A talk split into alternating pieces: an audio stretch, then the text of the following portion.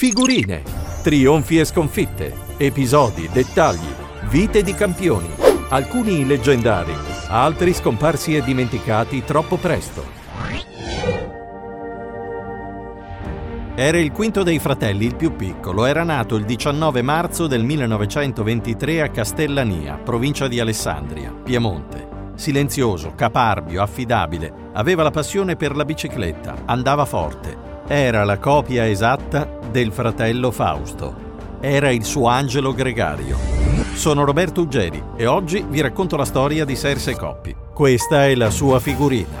Fu un silenzioso, intimo, speciale rapporto di aiuto e sostegno reciproco quello che legò Fausto a Serse Coppi. Una relazione speciale che non si esauriva una volta scesi dai pedali. Serse era per Fausto non solo il fratello minore, ma davvero l'unica persona sulla quale poter fare affidamento anche nel privato. E Fausto per Serse era non solo il fratello campionissimo, ma lui sentiva di dover coprire le spalle per affettuosa devozione e un infinito rispetto mai sfociato in rivalità o gelosie.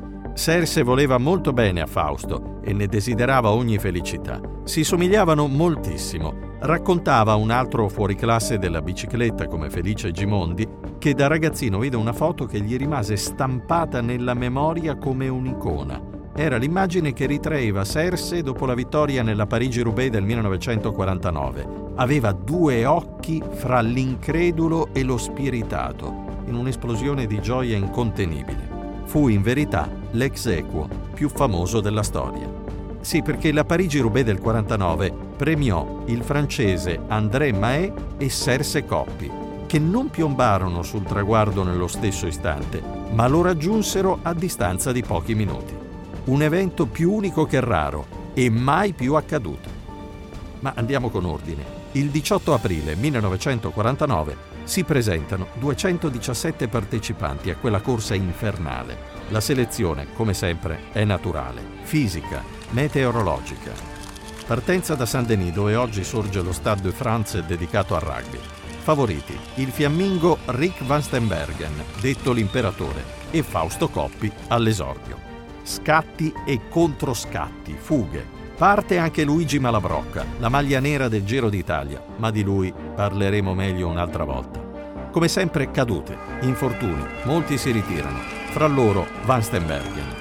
A una trentina di chilometri Fausto lancia Serse con un cambio all'americana più da pista che da strada.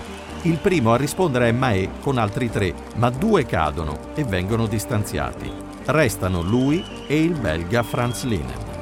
Giunti davanti al velodromo di Roubaix, confusi dalla fatica, disorientati dalla folla, distratti dalle auto, dalle moto al seguito della corsa, perfino ingannati da un gendarme, girano intorno al velodromo cercando l'entrata. Pare che un giornalista in moto indichi loro un ingresso, ma è quello riservato alla stampa. Stremati, nervosi, entrano finalmente nel velodromo, ma sbucano dal lato opposto rispetto a quello per i corridori. Ormai però non c'è più tempo per rimediare. Raggiungono la pista, Mahé sprinta e taglia per primo il traguardo. Poco dopo arriva il gruppo degli inseguitori.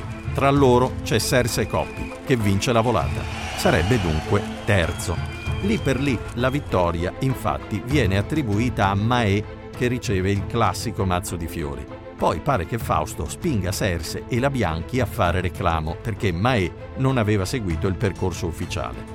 Colpo di scena, il giudice francese Henri Boudard dichiara vincitore Serse. La decisione viene comunicata a Mahé mentre sta già facendo la doccia. Caos, polemiche, gli organizzatori si dissociano dalla giuria. Stabiliscono di assegnare i premi secondo l'ordine cronologico in cui i concorrenti hanno tagliato il traguardo. 5 giorni più tardi, la federazione francese ribalta la decisione e conferma la vittoria di Mahé. Ma non è finita. Su ricorso della Federazione Italiana in agosto, quella internazionale, l'UCI, sentenzia che non esistono vincitori. La corsa deve ritenersi annullata. A questo punto si appellano sia la Federazione francese sia quella italiana. In novembre arriva la sentenza salomonica della Federazione Internazionale. Stavolta è quella definitiva. Hanno vinto André Mahé e Serse Coppi. Serse è contento. Questa Roubaix è la vittoria più importante della sua carriera. Il francese no. Non si arrese mai a questo verdetto, che a suo parere fu una decisione politica. Disse che la vittoria a pari merito era stata dettata dalla minaccia di Fausto Coppi di non partecipare più alla Parigi-Roubaix. Tuttavia, al di là di questo episodio rimasto nella storia del ciclismo come una curiosità, Serse Coppi non era certamente un atleta da poco. Ottenne una serie di onorevolissimi piazzamenti in importanti gare del calendario nazionale, come il Giro dell'Emilia e la Coppa Bernocchi. Va detto che fu anche sfortunato. Nel 1947 si rompe una gamba durante la settima tappa del Giro d'Italia. La tragedia, però, si compie il 29 luglio 1951, quando disputa il Giro del Piemonte. A 1 chilometro dal velodromo di Torino, in Corso Casale, dove c'è il traguardo, la ruota della sua Bianchi si infila nei binari del tram. Cade, si rialza, si sciacqua la ferita alla testa con l'acqua della borraccia e conclude regolarmente la corsa. Insomma, sembra una cosa da poco. Appena tornato in albergo, però, gli viene un forte mal di testa. I primi sintomi comunque non allarmano i medici. Si accorgono di quanto sia grave solo mezz'ora più tardi, quando Serse Coppi perde i sensi. Lo trasportano d'urgenza alla clinica Sanatrix di Torino. Il chirurgo dispone un'operazione al cranio, ma la sacca di sangue dall'ospedale Le Molinette non arriva in tempo. Serse muore alle 20:32 di quello stesso giorno, tra l'incredulità e la disperazione del fratello. Ha compiuto da poco 28 anni. Mentre Serse spira, Fausto si aggira per i corridoi della clinica come un leone in gabbia. L'airone ha gli occhi al cielo trasfigurati dal pianto. Non fa che ripetersi, disperato, a denti stretti: aveva ragione mamma, non avremmo mai dovuto correre.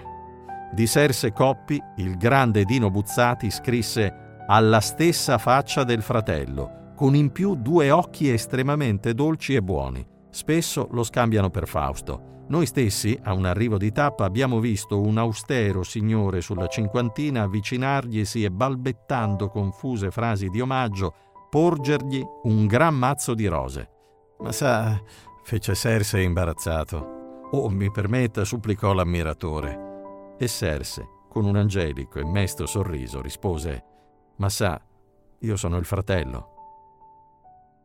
Figurine vi aspetta con altre storie leggendarie. Una produzione di Roberto Zaino e Roberto Uggeri.